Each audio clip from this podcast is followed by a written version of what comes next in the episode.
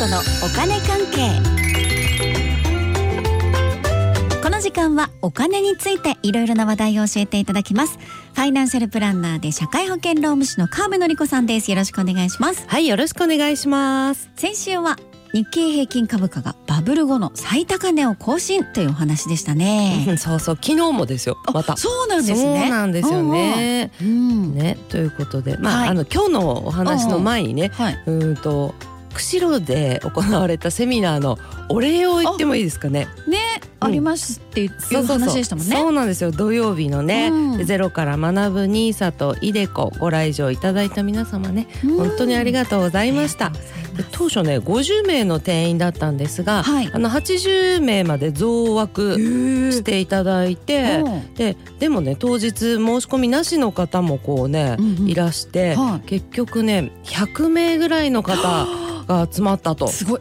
結果倍じゃないですか。そうなんです。倍だったというね。うん。でスパクルリスナーの方もかなりねいらっしゃいましてね、まあ嬉しい。うん、松尾さんとスタッフの皆様にも感謝です。ありがとうございます。あとね質問とかはね、うん受けられないから、うんうん。なかなかねと思うんだけどオンラインで有料ですけどね、やってるので、はい。でも釧路セミナーに来たよっていう方はね、はい。もうねそのフォローということでねおちょっと割引きますおわね。そうなんですね。うんねじゃあちょっとね、うんご相談っていうのもうんうん個別だとより具体的にね自分のことについて聞けますからね,、ねいいと思います。はい、はいでね今日のお話なんですけれども、はい。2024年度の公的年金いきます。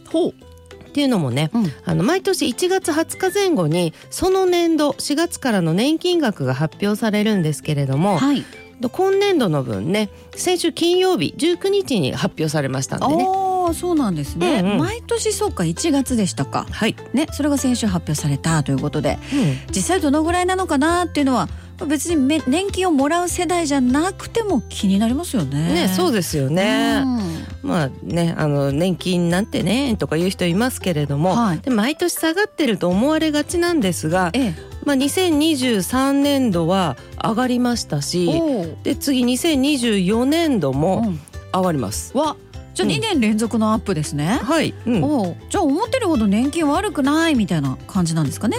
まあでも松尾さんはそれを言ったらダメな人ですよ。えどういうこと？どういうこと？あの個人事業主はね。ああ、んそうかそうか。2階建ての年金のうち1階だけなのでそうですよね。そうまあ、でもねあのずーっと公務員とか会社員で定年退職までいたよって人はうん2階だけ2階建てうんの年金でね受け取れるので、はいまあ、確かにねあれ思っていたほど悪くないよなって感じてる人がねあの多いみたいですよ。うんうん、でこれからの人たちはあのもらえる年齢が後ろ倒しになるかもねとかそういうのはあったとしても、はい。まあ破綻とかねうん。もらえないんじゃない？みたいなね。そういうことは仕組み上は考えにくいですよね。うんだってあの世代間扶養っていう仕組みなので、うん。あの年金を納める世代がいてもらう世代がいるけれども、うん。その支える方ね、うん。年金保険料を納める世代がある日突然ゼロ人にならない限りね、うん。破綻って考えにくいですからね。そうですよね、うん。世代間扶養でしたもんね、うん。だからこう今働いてる世代が年金をもらう世代を支えているっていう仕組みですうねん、。そうですうね、んはい。では19日先週ね、発表になった金額いきますかね、はい。65歳からの年金の額ね。であの老齢基礎年金の満額からいきます、はい。月額換算してねあの2024年度の年金は今年度の年金から月額で1750円アップの月6万8000円です。おうん、あの実際には2ヶ月分まとめて偶数月に振り込まれますね。うん、1750円アップ。うん、え、年々下がってないですね。下がってないですね。うんはい。でこれ月額だからね、うん年間にすると2万1000円アップなんですよ。おお。2.7%増ですね。へえ。まあただね、はい。これ結構な額じゃないですかそうですよ2万1000円アップってね、うんただねあの物価よりは上がってないんですよ、そうなんだ。うん、物価変動率はね3.2%なのでねあそう2.7%アップだとそこまでは上がってないんですよあ。ね、うんでどうしてあの物価に合わせないかっていうと、はい。現役世代の賃金が物価ほどは上がってないからなんですよね。支える方のねそうなんですよねで名目手取り賃金変動率っていうのがね3.1%なんですよ。ほでそういう場合はねあの痛み分けということで年金の額もその賃金の方に合わせましょうねっていうルールになってますね。う。うん。うん。まあでもこれは確かにいいかもですよね、うんうん。賃金でこう年金保険料を納めてる人たちの給料っていうそんな感じですもんうん、ね、そうですね。うん、でも数字合わなくないです、まあそうですよね。うん。あの賃金は3.1%アップ、うん。年金は2.7%アップ。うん。あれってなりますよね。うん。なんで3.1%じゃないの？年金は、うん。この差の0.4%はどこへ行ったと。そういうことですね。なりますよね。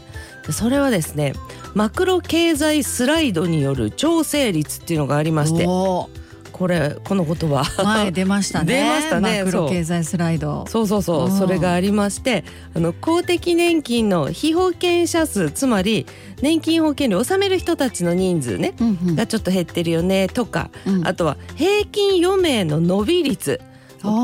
そうすごい生きてるねとか伸びてるよね みたいなね。そうそうそうそうそうなると、うん。納める人は減ってもらう人は増え増えるよねっていうねうんはい。ことになるじゃないですか。うん。そういうのもちゃんと最後に計算するんですよ。そのマクロ経済スライドのね調整率がマイナス0.4だよねってなったんですよ。あだからまとめると、ーうん。物価そして賃金を見て、はい。さらに納める人ともらう人のバランスっていうのが全部計算に入ってるんですね。うんうんまあ言われてみたらね物価と賃金の計算だけじゃ確かにダメかもしれませんね。まあね、うんうん納める人がいて、うんもらう人に年金が届くわけですからね。そうなんですよね。うんうんうんということで結果的には月1750円アップとねなりましたね。うん、これが1回部分老齢基礎年金ですね。で次あの2回部分うん老齢厚生年金いきましょう。